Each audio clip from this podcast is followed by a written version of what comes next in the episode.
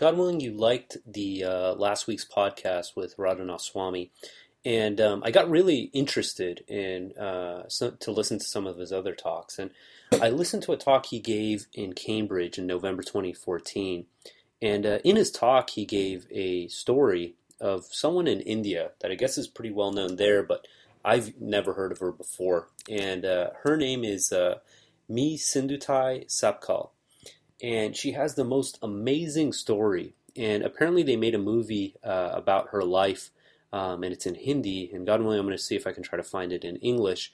Uh, but she has a number of talks, but again, they're all in Hindi, so I couldn't find anything directly from her.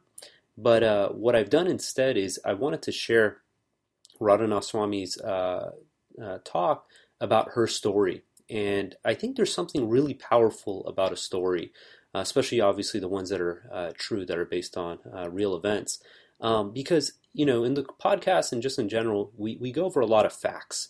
Uh, we talk about, you know, statistics and different facts and scientific evidence and this and that. And something about that just doesn't resonate as well. I mean, you can hear a fact and then immediately forget it. I mean, you think about how many times you heard, you know, you get introduced to someone, you get their name, and then two seconds later you forget, you know, what was that person's name? But there's something about a story that you can hear once and it can resonate with you for your entire life. And the story of uh, Sindhutai uh, is one of these that I don't think I will ever forget.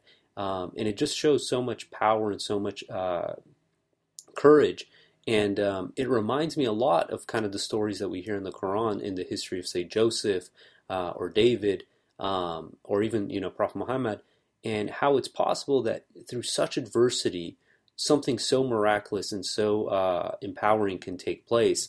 And um, this is the podcast. Uh, so, in this podcast, God willing, we're going to uh, listen to uh, Radhanath tell the story of uh, Mai Sindhutai uh, Sapkal. And anyone who um, has any more information about this individual or might have something uh, that's been translated directly from her, I would love to be able to have access to that. Um, so, if you can, feel free to send a note over to QuranTalk at gmail.com or on Twitter at TalkQuran. And uh, without further ado, here's uh, uh, Radhanath Swami uh, telling the story of me, Sindhutai uh, Sapkal. I heard of one lady. It was International Women's Day in India just a couple years ago. And one person who attended this event in Mumbai told me about the speech of a particular person. In the audience were politicians, entrepreneurs, industrialists, business people, professors, doctors, lawyers. And she was the keynote speaker. She was just wearing a simple little sari. She's about 63 years old at the time. Her name was Sindhutai. She told the story of her life as she was speaking, everyone was weeping.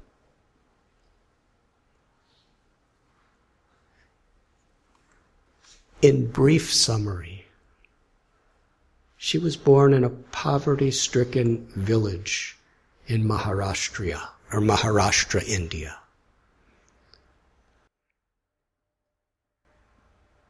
She never really had any education.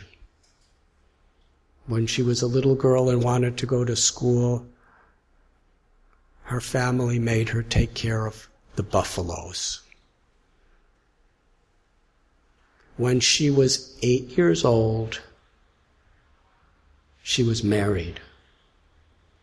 I think actually she was nine years old. She was married to a man who was about 30. By the time she was 19, she had three sons and she was pregnant. A mafia type of person who was exploiting the people of the village was especially making, forcing the women of the village to work really hard and paying them practically nothing. And everyone was afraid. But Sindhutai told the local collector, who was overseeing the police, And that person was stopped from what he was doing. But he was so angry. He went and told Sindhutai's husband a lie. He said, You are such a fool. Your wife is having affairs with so many men. In fact, the child that is within her womb is my child, not yours. I've been having sex with her. If you don't kill the child and kill her, I will kill you. So the husband, the girl's 19 years old, he kicked her in the chest, not in the chest, in the stomach, repeatedly to kill her and the child. She laid unconscious. He thought she was dead. So he dragged her to a cow shed where a whole herd of cows were being kept, thinking that people will feel that the cows just trampled her and that's how she died. So she laid there unconscious. And when she woke up, she said, she found one cow standing right above her, protecting her. There were all these buffaloes and oxen and cows walking, and they would have certainly trampled her. But this cow was keeping everything away from her. And even when the in-laws came to make sure she was dead, the cow chased them away with her horns and stood over her.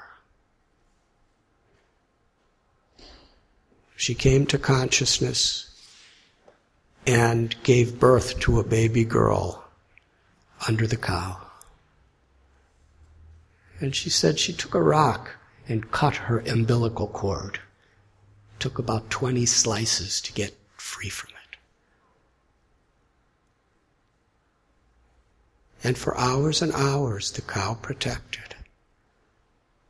And Sindhutai, when she got enough strength, she embraced the cow and promised, As you protected me when I was in great need, I will protect others who are in need.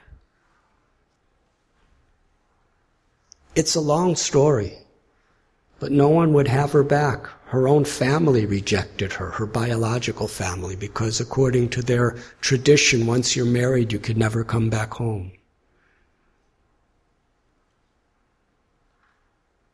a foolish tradition, as many are these days. In order to not be exploited, she was sleeping in a crematorium with her little baby child. And she would collect wheat that people would put around the dead bodies and she'd mix it with water and cook it on the dead on the fires of the dead corpses. It became such a depressing life for her. She decided, I don't want my child to live like this. So she was going to commit suicide. She went to a railway track with her child in her arms and laid waiting for the train to crush them.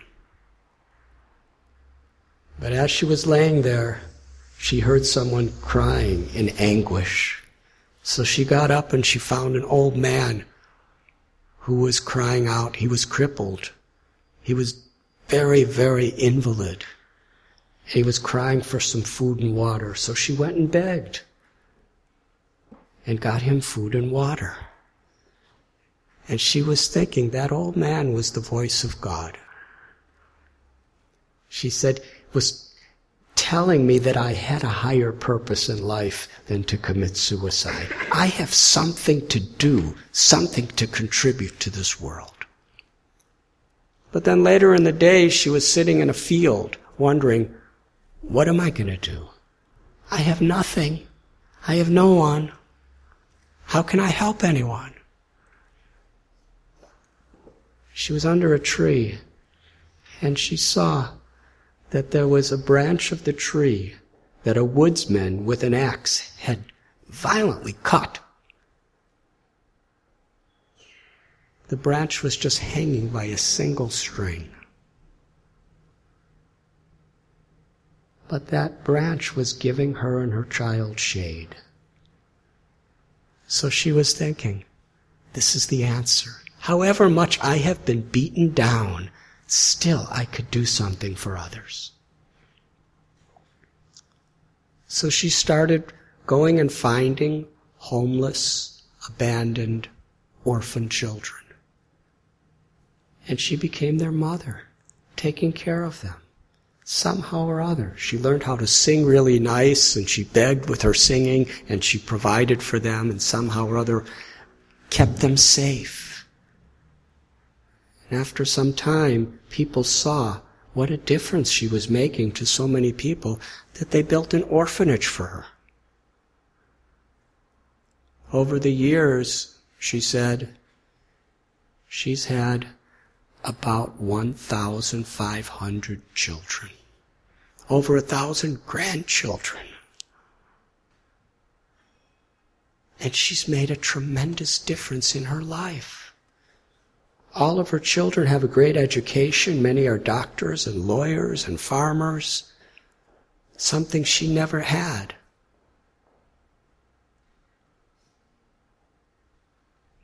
She's won so many awards internationally for her accomplishments.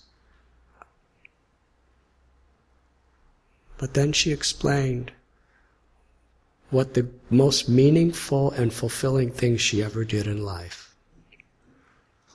Years and years later, after the president of India gave her awards and governors of states and international awards,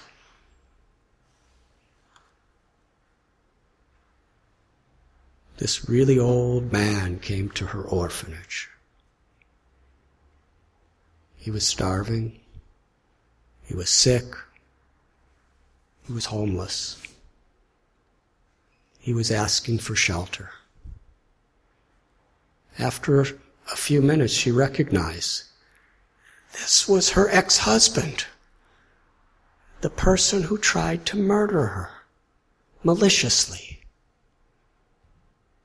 She said to him, When you left me to die, I was homeless in rags.